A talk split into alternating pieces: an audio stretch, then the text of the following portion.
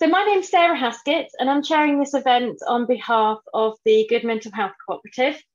And we're delighted to be hosting this event to introduce to you our new project, uh, Solent Connections. And we've invited a couple of speakers to share information with you about the issues face, facing people looking after um, loved ones because of illness, disability, or emotional distress, and also information about a range of support services available.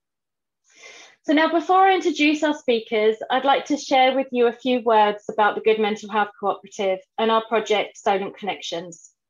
The Good Mental Health Cooperative is an established social enterprise based in Portsmouth.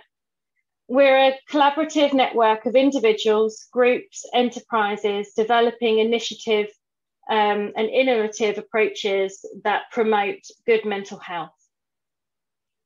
Our vision is to contribute to a society which values mental and emotional health just as we do our physical health. Here are some of the key reasons why we've set up our new support initiative, Solent Connections.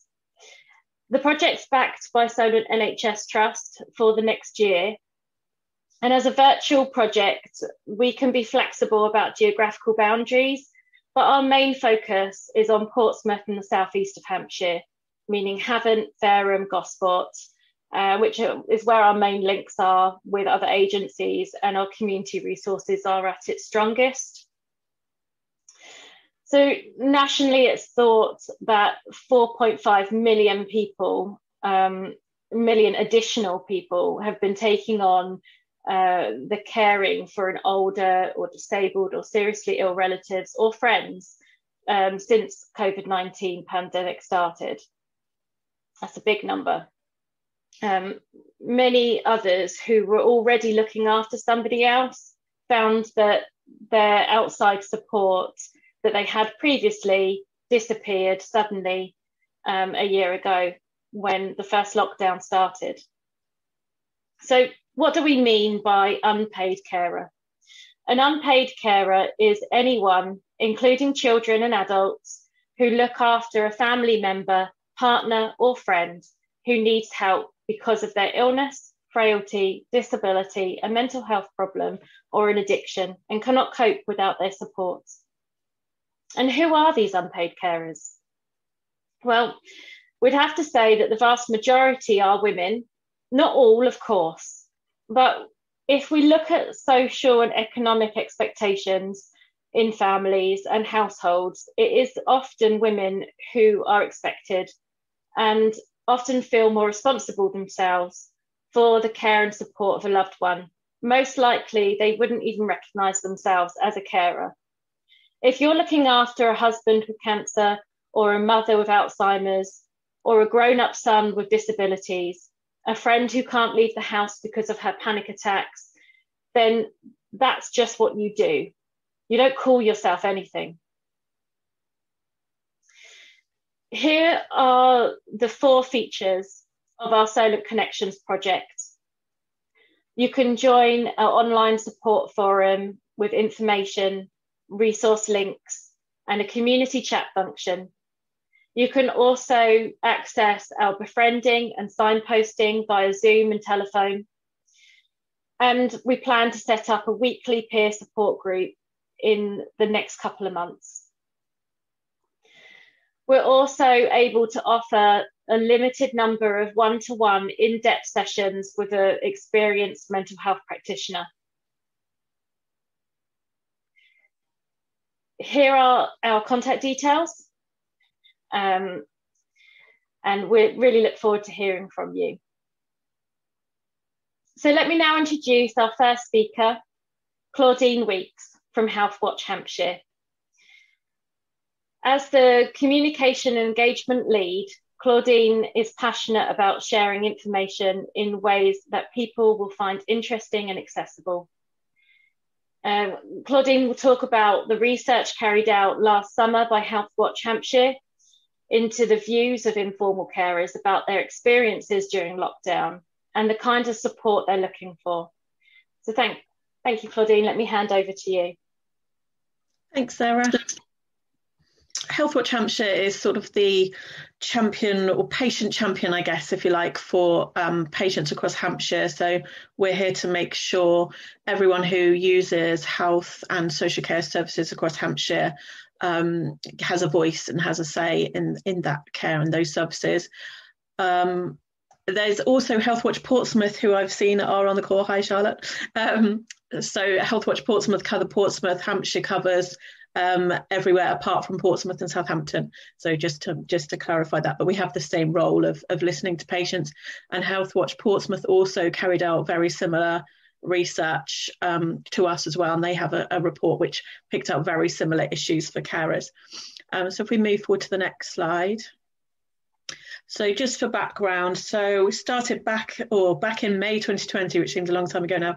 Um, we worked with um, actually with Portsmouth and Isle of Wight and Southampton Health Watchers to do a general COVID survey looking at how people were accessing health and social care services. Um, and in that, some carers said um, a few issues that they were having, and there were only a few who replied to that survey, but the issues they raised were quite serious. So we decided we wanted to look into that in a bit more detail. Um, next slide, please. Um, so we've already just talked about what, who unpaid carers are. So one of the big things I think I agree with Sarah is that people don't realise they're carers. They don't necessarily think of themselves as carers, which then means they don't know the support they're entitled to and they don't know the information they can access. So which came up in the survey. Um, so next slide. Uh, so we decided we wanted to look at that in more detail about carers and what was happening. So we got in touch with several carer organisations across Hampshire and we spoke to them initially and said, what do you think? Do you think this is an issue? Should we go out and ask questions and what kind of questions should we ask? So we worked actually with the carer groups to create our survey in the first place to make sure we were asking the right questions. And we asked three main things. One, just tell us your experience of being a carer during this time. What was helpful and good? And then what would you like to see in the future? So we wanted to know, you know, what it was like at the moment and then what could be done to make things better going forward. And in total, we had almost 200 replies from adult carers using email, phone, online survey. And we also worked directly with um, 10 carer, young carer groups to get their views, which were quite different as well. So we had quite a good response to the survey across the board. Next slide, please. So some of the, I'm just going to go quickly through some of the key themes that came out in the survey. I've also got some slides in here with sound of carers actually telling their own stories. So hopefully they'll work and then you can hear what they had to say. Um, so some of the key challenges were unable to get a break, obviously because a lot of the services closed temporarily during lockdown. Um, a lot of people saw an increase in the number of hours they're having to spend caring because they didn't have that support anymore. Um, things like a school closure and having children at home when trying to then care for elderly relatives at the same time, um, and problems accessing services that they just couldn't get through to. So those were quite common themes throughout the survey. So I'm not sure if there's sound on that one. Maybe. Yeah. A sense of abandonment was felt as we felt our way on a day by day basis, pooling resources with other parents in the same situation through social media and networking. Not once did we receive a phone call from a social worker inquiring about how our family was being affected or if we needed any help. Okay. A sense of abandonment was. Felt. Next one, please. Yeah, these um, the, the audio is from two carers who were caring for grown up um, disabled children, basically. So they were in their 20s, but they were still living at home and um, sort of telling their stories. So yeah, just sprinkled throughout the presentation. Um, so some of the other challenges people were facing. So a bigger one came out, which was lack of recognition. So that came down to perhaps having to wait at the GP for an appointment when they had to leave their person at home and they weren't recognised that actually they can't wait around for hours to pick up a prescription or whatever it was they needed to do because they needed to get home. Um, and part some of that was that they hadn't actually spoke told their GP they were a carer, so there was kind of a, a mishmash of things there. Um, and yeah, there were quite a few sort of different issues that came up um, that were affecting carers. So things like not being able to get deliveries because the, all the slots were taken, um, and also finding it very difficult to explain to their person, perhaps who has dementia or learning difficulties or other issues, why their all their services stopped and why they couldn't leave the house. And why people weren't coming to see them anymore. And that was very stressful and very kind of emotional for a lot of the carers we spoke to that the, the person they were caring for just didn't understand what was happening. And that could then affect their behavior as well and their kind of emotional state and caused all sorts of issues for both carer and the person being cared for. Um, and another one was that yeah they just didn't know where to turn for help, which was which was quite sad. Um, so next one, please that's backward. Sense of abandonment was felt as we felt our way.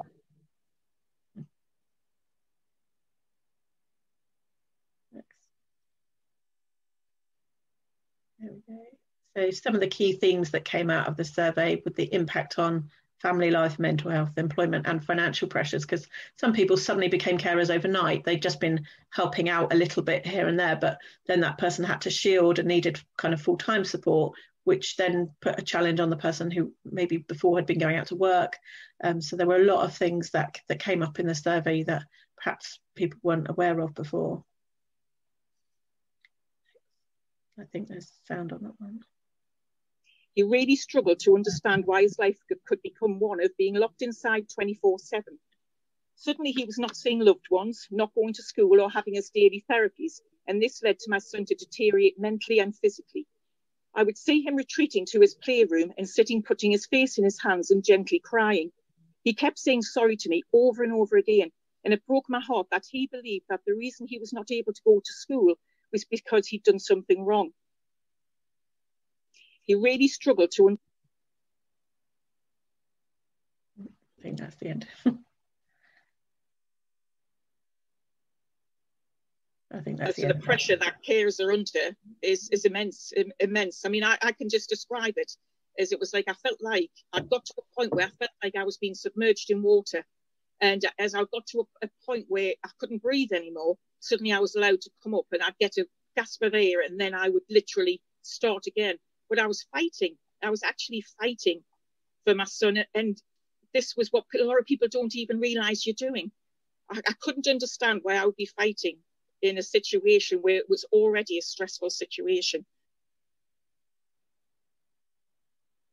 Uh, so the pressure that carers are under. As parents, we were left to care on a daily basis from morning to night with very little help and no income, as self employed work was not possible. I think that's the end of that. That's a short one. As parents, we were left to care yeah, so there's quite powerful stories coming from from a couple, just a couple of carers that I spoke to personally.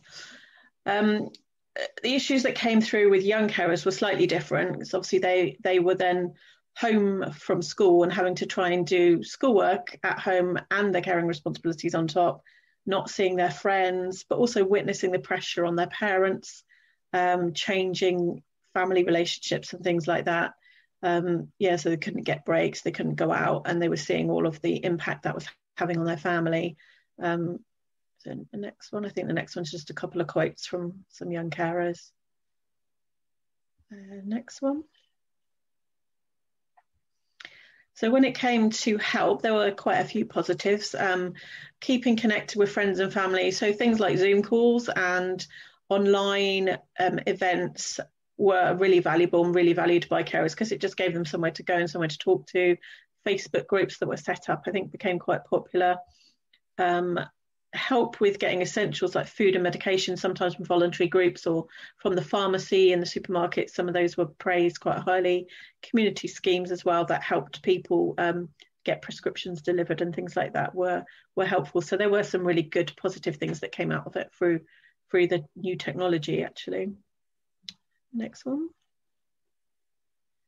Things that carers asked for to be better in the future was obviously more access to services that had closed down and perhaps setting them up in a way that could be socially distanced and safe rather than closing them.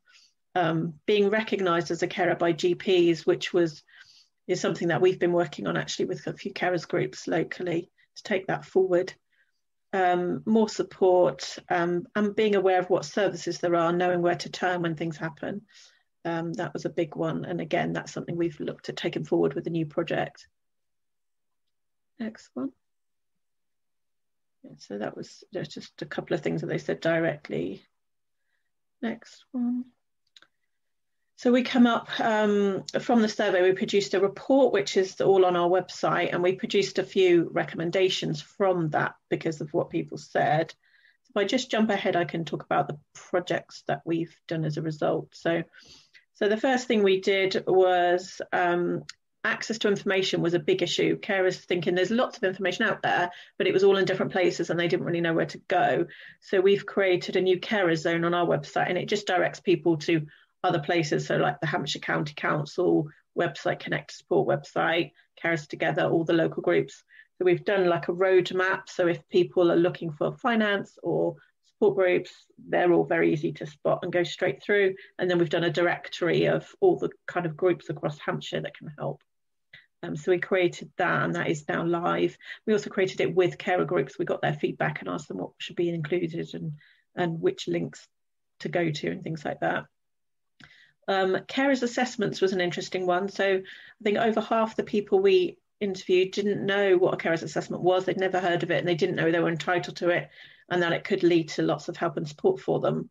So we are um, running a project now to find out how carers assessments, how easy it is to find information about carers assessments, right?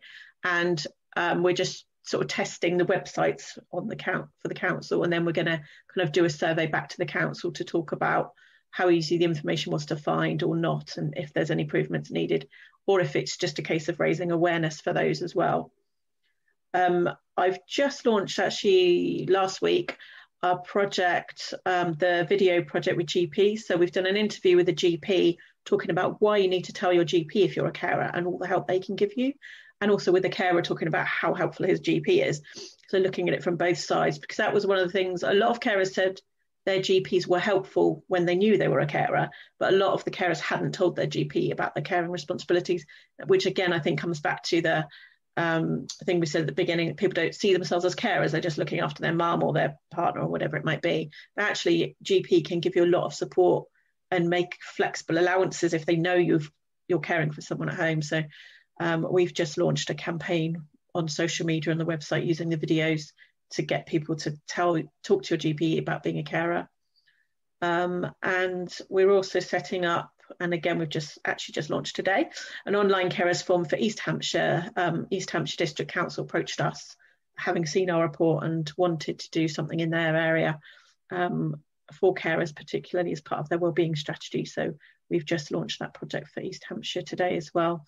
So we, we were really keen that the, the research, the survey didn't just end there. We wanted to take things forward and, and do more projects and help keep that support going. And I'm sure there'll be more to come um, going forward as well. So now I'd like to introduce Caroline Haworth, um, who is from the Hive Portsmouth. Um, and as a carer herself, Caroline recognises the issues many face, many of us face when looking after and feeling responsible for a family member, partner, or friend. Even if you wouldn't call yourself a carer, in her current role, Caroline helps to support a wider range of charities and community groups based in Portsmouth. She has previously worked for the Portsmouth Carer Centre um, particularly with young people uh, looking after someone else experiencing mental ill health. Um, so I'd like to um, introduce Caroline and pass over to her. Thank you so much for joining us. Thank you, Sarah. And can, can you, everyone hear me? Yeah. Yes. Um, so yeah, my name's Caroline Haworth, and I'm a daughter, but also a carer within that role, um, and ha- work for the Hive Portsmouth. And I'll talk a little bit later about that. Um, but I'll give you a bit of context about my own situation. Uh, my father was diagnosed with vascular dementia about 10, 12 years ago. And um, obviously, what comes with that is some quite challenging, um, obviously, it's a challenging illness. Um, and sadly, uh, my dad was living out of the area and he was living with his wife. My stepmom was caring for him, but sadly she became unwell herself and um, unfortunately died of breast cancer. So it was then the sort of responsibility of my sister and I to then look after my father. Um, so in terms of assessing his needs, um, it was appropriate that Dad moved to Portsmouth to be closer to me, to me, um, and he was moved into a residential home in the city again a lot of assessments around that just making sure all of his needs were being met. And actually that he you know i could be provide that good quality support as a daughter to go and see him on a regular basis um, and when he first moved in, I was like working full time and seeing him every evening and every day and weekends, trying to kind of manage some of the guilt you feel about that situation. But actually, that is not sustainable in any way, shape, or form. Um, but over the time, obviously, you know, you kind of manage it in a way that works for you as a family and, and you as a daughter. Um, and obviously, my sister was coming down from London to, to also see my father.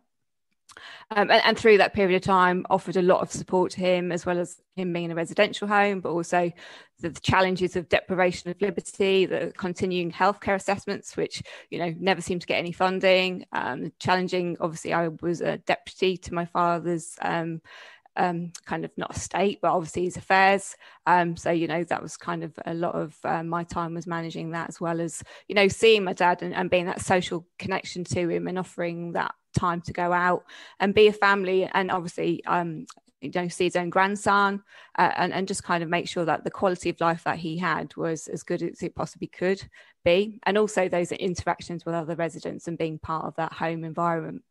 But f- forward march 20, 2020 we are uh, the 15th of march was the last time i got to see him obviously in the care homes. The lockdown came and then family members were said no no more visiting. That's it. As we all saw the news evolve it was fairly worrying times. Um, and I remember specifically the following Saturday, I received an email from the care home to say that they had had their first case of COVID in the care home.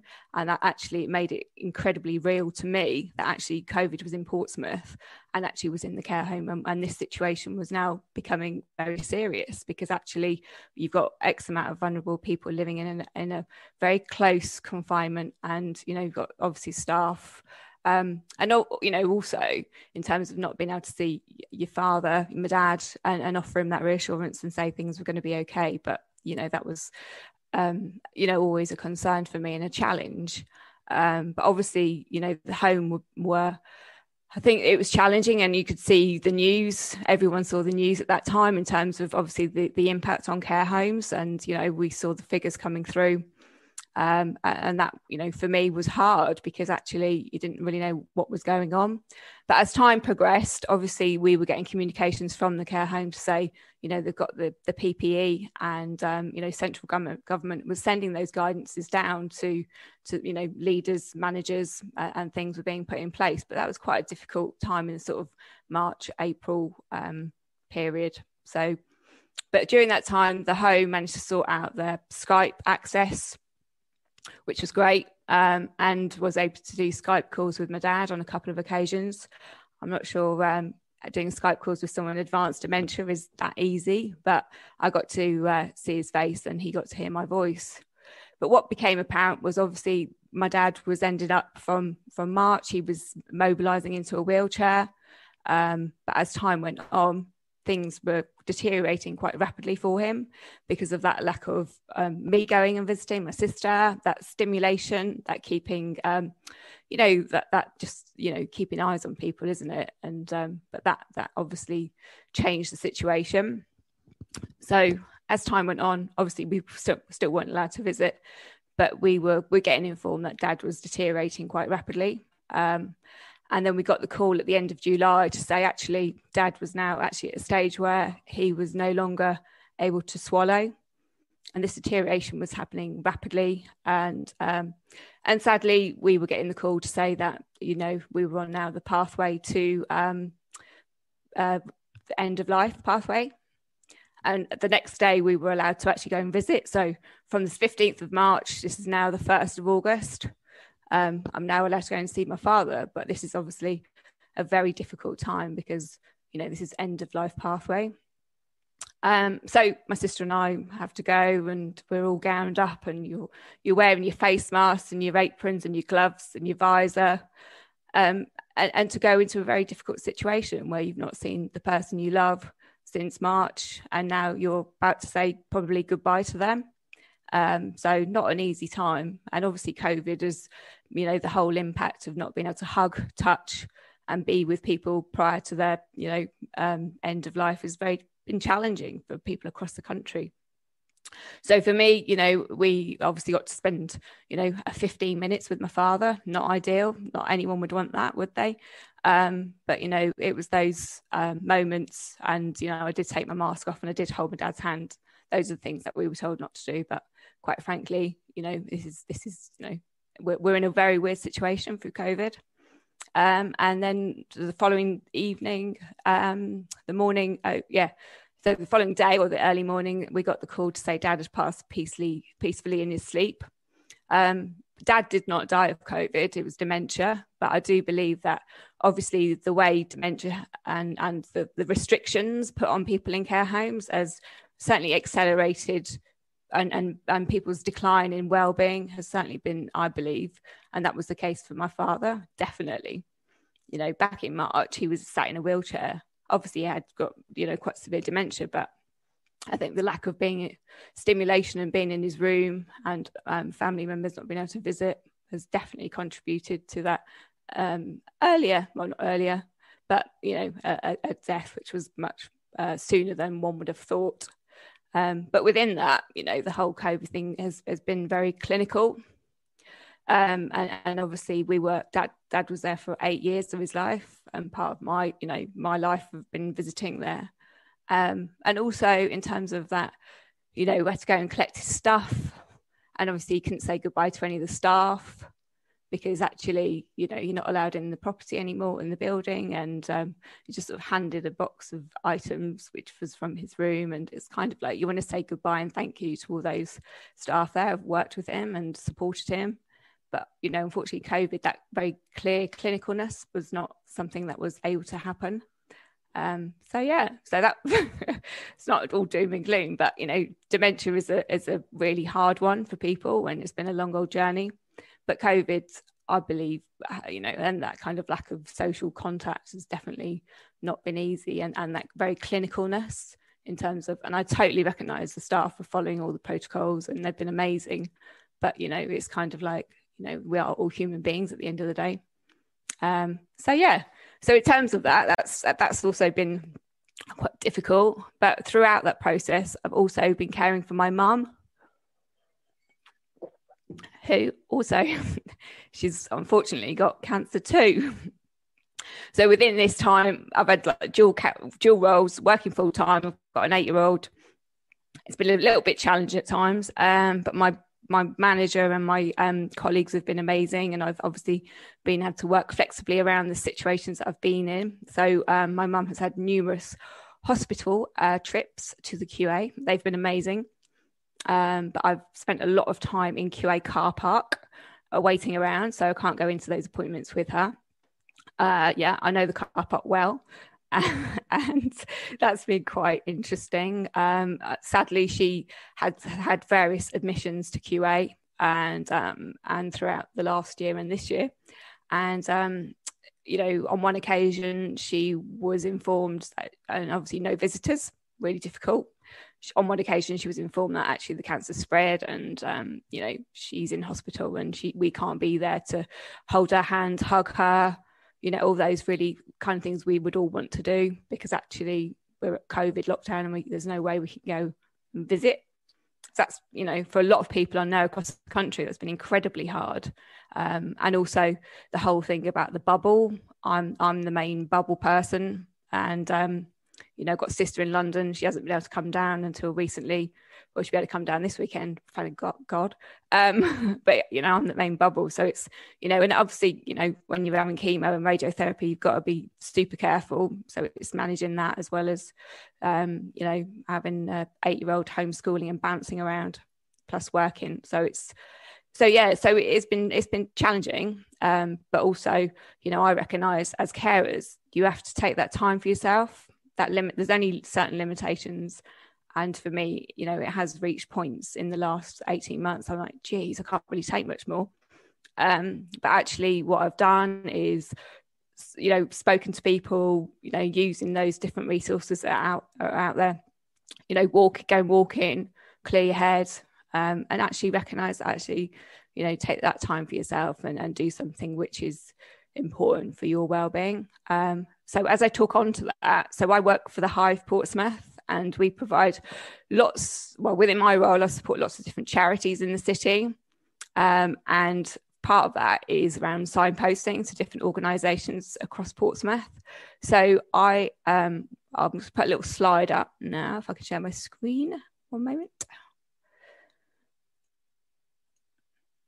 while you're sorting that out i'd just like to say thank you so much for for sharing that really touching um, personal story um, really illustrates the, the difficulties that people like yourself are going through during this time. Thank you, Sarah. Thank you. Yeah, and I don't underestimate, you know, across the country, you know, I'm I've worked at the carer centre. I'm passionate about carers and, and the role we all play within that. And, you know, like you talked about earlier, none of us really see ourselves as carers and it's just something that that we do. Um, but I do believe that, you know, they are under um, under thought of at times. And um, you know i'm really passionate about carers and, and, making sure people do look after themselves and have access to services that can enhance their lives and improve the, the lives of the people that they care for because you know it's not easy. Um, so so in terms of the hive portsmouth we do have a, a, directory of services on our website which i'll take you to. Hopefully it'll work. Um, and then i can just kind of oh yeah that ain't gonna work Right, let's have a little look. Um, so we take you back one moment. I've got it open up here. So can you? Oh, let me share that screen. Oh, can you can you see that one? No, can you see the Hive directory? Nothing's happening yet. Nothing's okay. happening yet. No. uh, Not that one. Right. Um,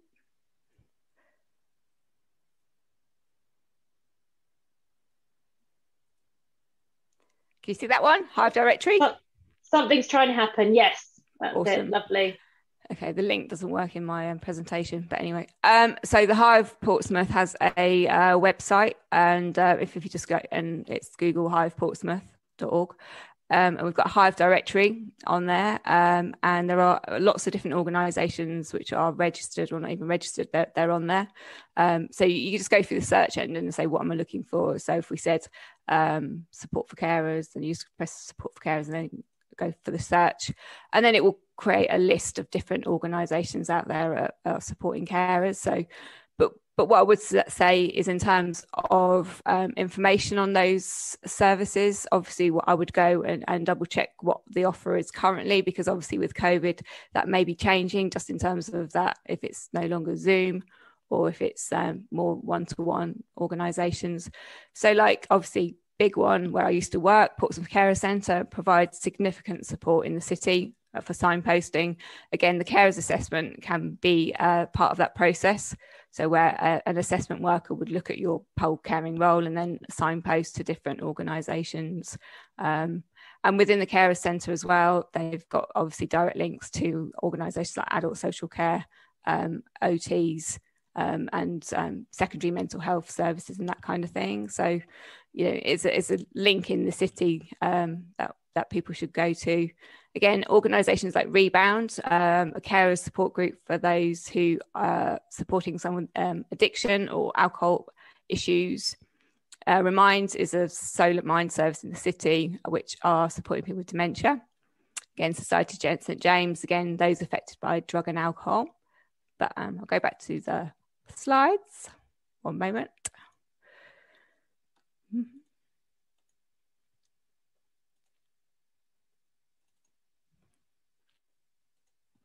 Um, can you see that one? Okay, yeah. Um, yeah, so like like I've talked about there. So on on again on the Hive, if you were to support for groups um, and bereavement support, we've been working quite closely with um, the Rowans as well, um, and there's quite an extensive um, list of bereavement support in the city as well. Talked about the Portsmouth Care Centre, but yeah, down in Orchard Road, and then they're doing, um, I believe, uh, appointment-based support and lots of signposting. They've also got a great cookery uh, carers respite, which I think is happening down at the um, community allotments, which is great.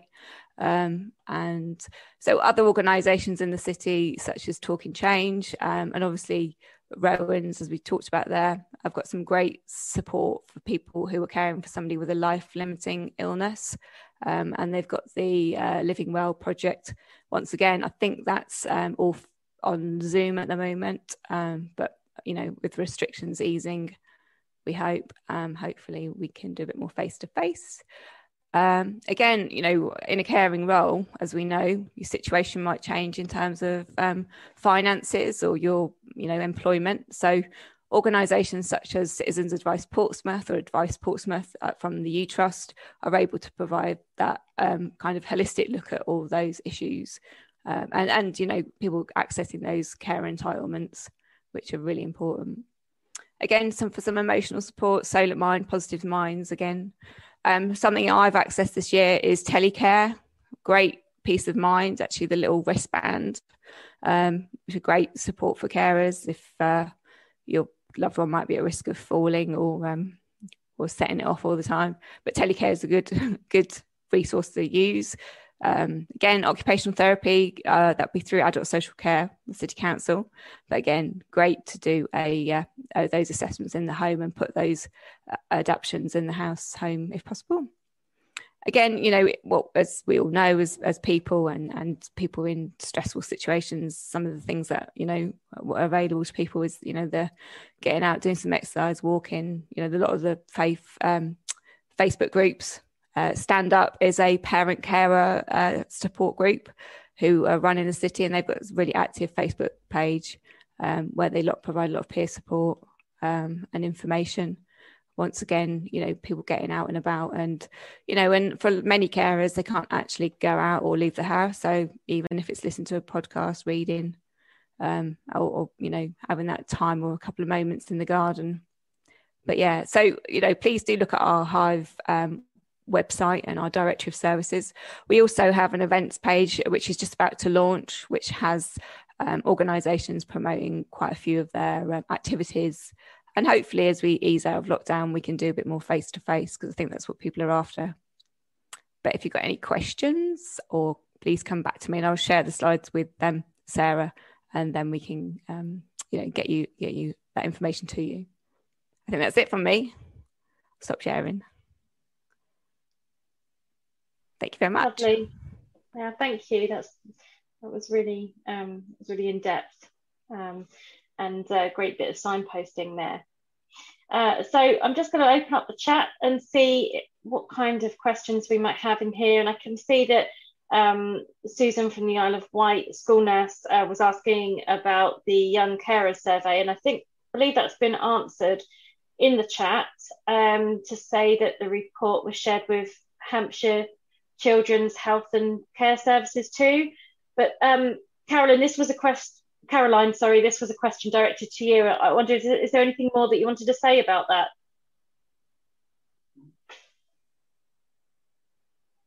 I was too busy looking at the chat and we are totally concentrating. was that? that? That's okay. Um, I was just mentioning the um, the question that you answered here um, from Susan about the outcome of the survey for young carers. And I, I, know you've answered it here, but I just wondered if there was anything extra that you wanted to say, um, and for the for the recording. I think that was me rather than Caroline. oh, apologies. I'm trying to make sense of the chat from from my tablet. So we've been having major IT issues. I took it because I mentioned that we surveyed young carers as part of our work, so I took it that that was for me, um, and it was just to say that all the responses from the young carers are included in our final report, and that report was shared with Hampshire Council's adult and children's um, health and care services teams, and they both responded actually to it, which all the responses are on our, our website as well. Um, but yeah, we included all the views from the young carers in that report as well. Fabulous. Oh, hi, um, Claudine. So, so, thank you for answering that. It's Susan Gale. I'm, I'm one of the school nurses on the Isle of Wight.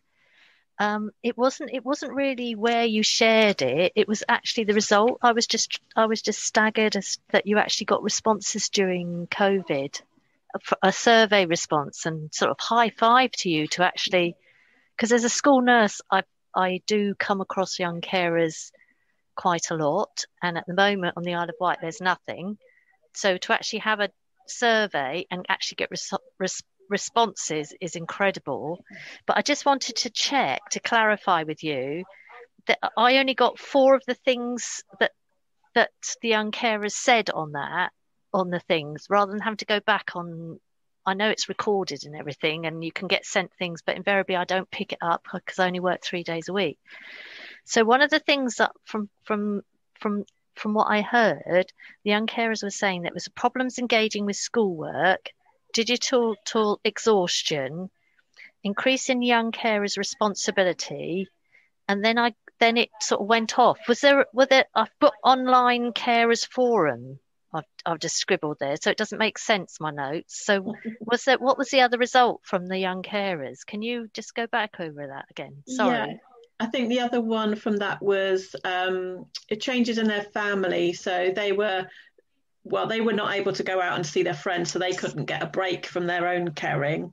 Um, but also they were witnessing. So if they were a sibling in a family with, you know, perhaps a disabled sibling, they were seeing the stress that was putting on their parents of trying to cope with everything and perhaps if particularly if their parents were facing financial problems as well, not unable to work, and with both of them not at school, it, it, they were witnessing a lot of stress at home. I think that was the other one, um, as well as. So there was five. There's five then. Yeah. The young carers from the from your young care. There's five. Okay. And in, t- in terms of the survey, what we did with the young carers, we approached there's a Hampshire Young Carers Association. So we approached them to talk to young carers for us, and we created a slightly different approach with questions designed specifically for the young people. And it was through those groups who were doing Zooms and things with the young carers that we got those views back. So it wasn't a simple little question and answer thing that they filled in as choices. It was just sort of an overall thing that you you gathered from information from Zooms. Yeah. So was it was were any of the Isle of Wight um, young carers asked, just out of interest? I think that might be one. I know Charlotte's got a hand up. That might be one for Healthwatch Portsmouth because I know they they they've done a survey as well, and they might have had more from that area. I'm guessing. I don't know. I don't know because I, I don't even know if the Young Carers Association is actually functioning on the Isle of Wight anymore. Okay. Well, seriously, because yeah. the finances stopped, and they they they withdrew. The council just stopped it. Right. Yeah. know. So we've got nothing. We've got very little. All those it, all those things that you said in Portsmouth. None of that happens on the Isle of Wight. So um, mm. yeah, I might be able to help. It. Sorry. Yeah. Uh, uh, apologies. I was just saying it sounds like there's a big gap there on the Isle of Wight Sorry, yeah, Claudine. so we did um, basically an identical survey to Claudine. She kind of helped develop it all, and we just nicked it really. Um, but we wanted to look at Portsmouth as a whole. Um, that did go out to the Isle of Wight as well. So um, we had very very similar responses um, the biggest one for us was again respite being stopped people the bubbles weren't clearly defined so um, you'd normally have your mum come over to give you a break from your caring, but then they didn't want to get the person they're caring for vulnerable to other people coming in the house, and it just kind of spiraled. Um, so we have been we produce recommendations as well. Again, looking at the GPs, trying to get GPs to identify carers because if you're caring for someone and you've been put in hospital, that person is now on their own. Um, we did contact young carers, um, mainly in Portsmouth and the Isle of Wight. We were quite strict. We had to go on from PO2 to PO6 and any so we when we did the survey we asked people for the first line of their postcode and um, their demographics so their age. So we did get a lot of young people um but mainly just portsmouth not the isle of wight. No. Uh, did you get any from the isle of wight? Was it no. no. That's what i suspected actually. Yeah but which we is are... it's because the isle of wight hasn't got a functioning young carers group for you to take to go to. Yeah, so it's a real big need now. Really, I'm genuinely, you know, people are on their knees, like you're saying. It's absolutely, really, and yeah. they are still a part of Hampshire, and we we do need to connect. So um, I'm meeting with Portsmouth Carer Centre on Wednesday. and um, we are teaming up with Alzheimer's UK because they've recently done a report and we've got similar um, recommendations. But that is a definitely a big one I want to kind of ask. Start with Wednesday. the young people first, please. Yes, absolutely. Um, I don't want to be. I don't want to prioritize, but really, everyone is now because I did. I was redeployed, so I do understand how desperate it is for for the older yeah. generation. But the young generation, my gut feeling mm. is now it was similar to when during the sec after the Second World War, how emotionally and how young people have been treated. It's it, it's it's it's like when they were sent away to the country to avoid the bombing.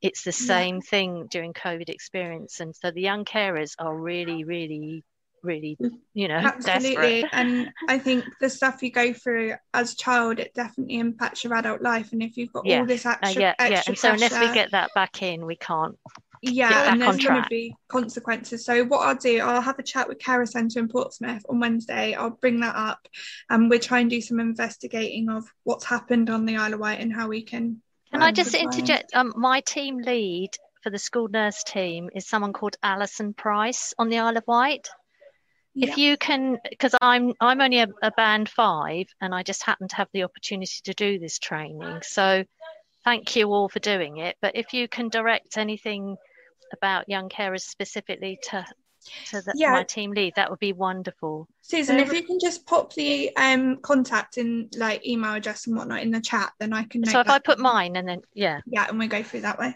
yeah. There is um there is a health watch isle of wight as well so i'll yeah. make sure the colleagues there are aware of that issue as well in case there's anything they can follow up. Oh right. Okay. Thank you ladies.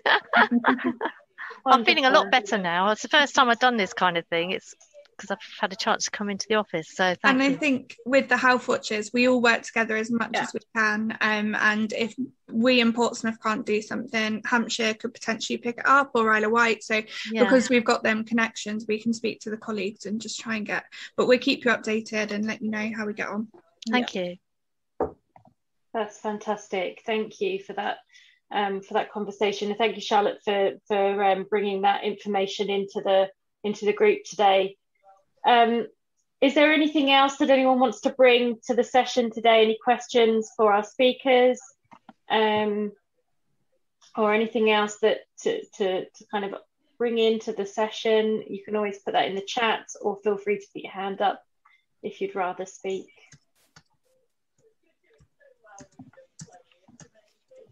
Okay. Um, yep, I can see uh, Valerie.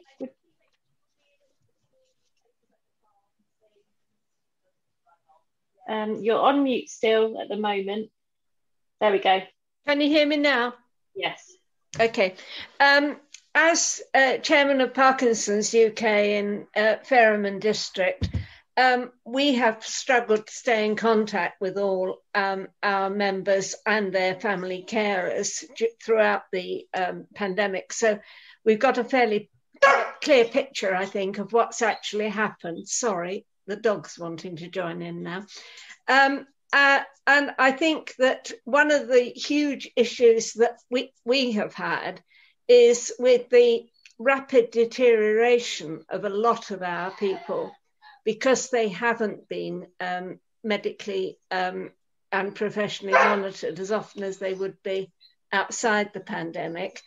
Um, with the result that the carers um, are almost running to catch up and in lots of cases finding it very difficult to do so. Um, and so we have been aware of the fact that we've had to um, support our carers uh, by letting them talk um, through the situations they're in by phone. Um, and I think the other huge problem that we have had and we worry about hugely is phone consultations for our members who find um, um, it very very difficult to communicate anyway a lot of them mm. and that again has deteriorated over the year and the um, what's worrying us slightly is the uh, gentle suggestion that's coming through from the professionals that a lot of these consultations will stay on phone or online. We have a lot of people who aren't online, and those um, who naturally have phones actually find them very difficult to, to, use. And so, one of the things that our carers are worrying about is what's going to happen when we come out of all this and whether they are, you know, um, normal service is going to be resumed or whether they are still going to be struggling with trying to explain what's happening with the deterioration by phone without the professional actually seeing the patient. There's actually been um, a direction that's come out, I think it was on Friday, that all GPs now have to offer face to face wherever possible.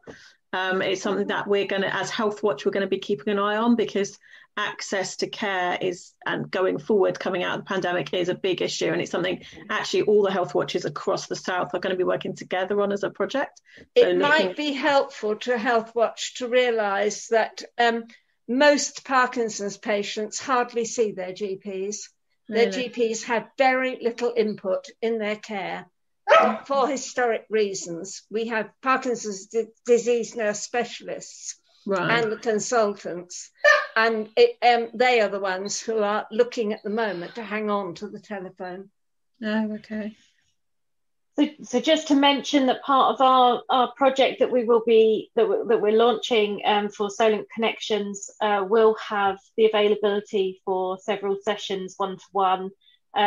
They're not uh, in person, but they are face to face over Zoom. Yeah. Um, so so we are able to to offer some level of. Um, of but of, I, I do repeat what I've just said about people not having access.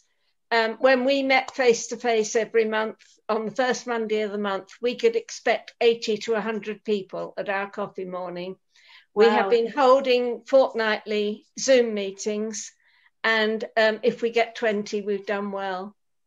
Mm. So there's an awful lot of people out there, you know, who are less supported and who we are yeah. beginning to worry about. Yeah, definitely. Um, I'm getting a few things coming through to me um, in the, in a in the in the private chat here. Um, somebody's Charlotte's posted um, a guidance page. I wonder if Charlotte, if you could just redirect that to the to everybody, because um, I think that's just come through just to me. Oh, um, really? Uh, no, that's all right. Um, Thank you. Uh, guidance uh, so step three where the restrictions are eased today and um, there's a there's specifically about GPs.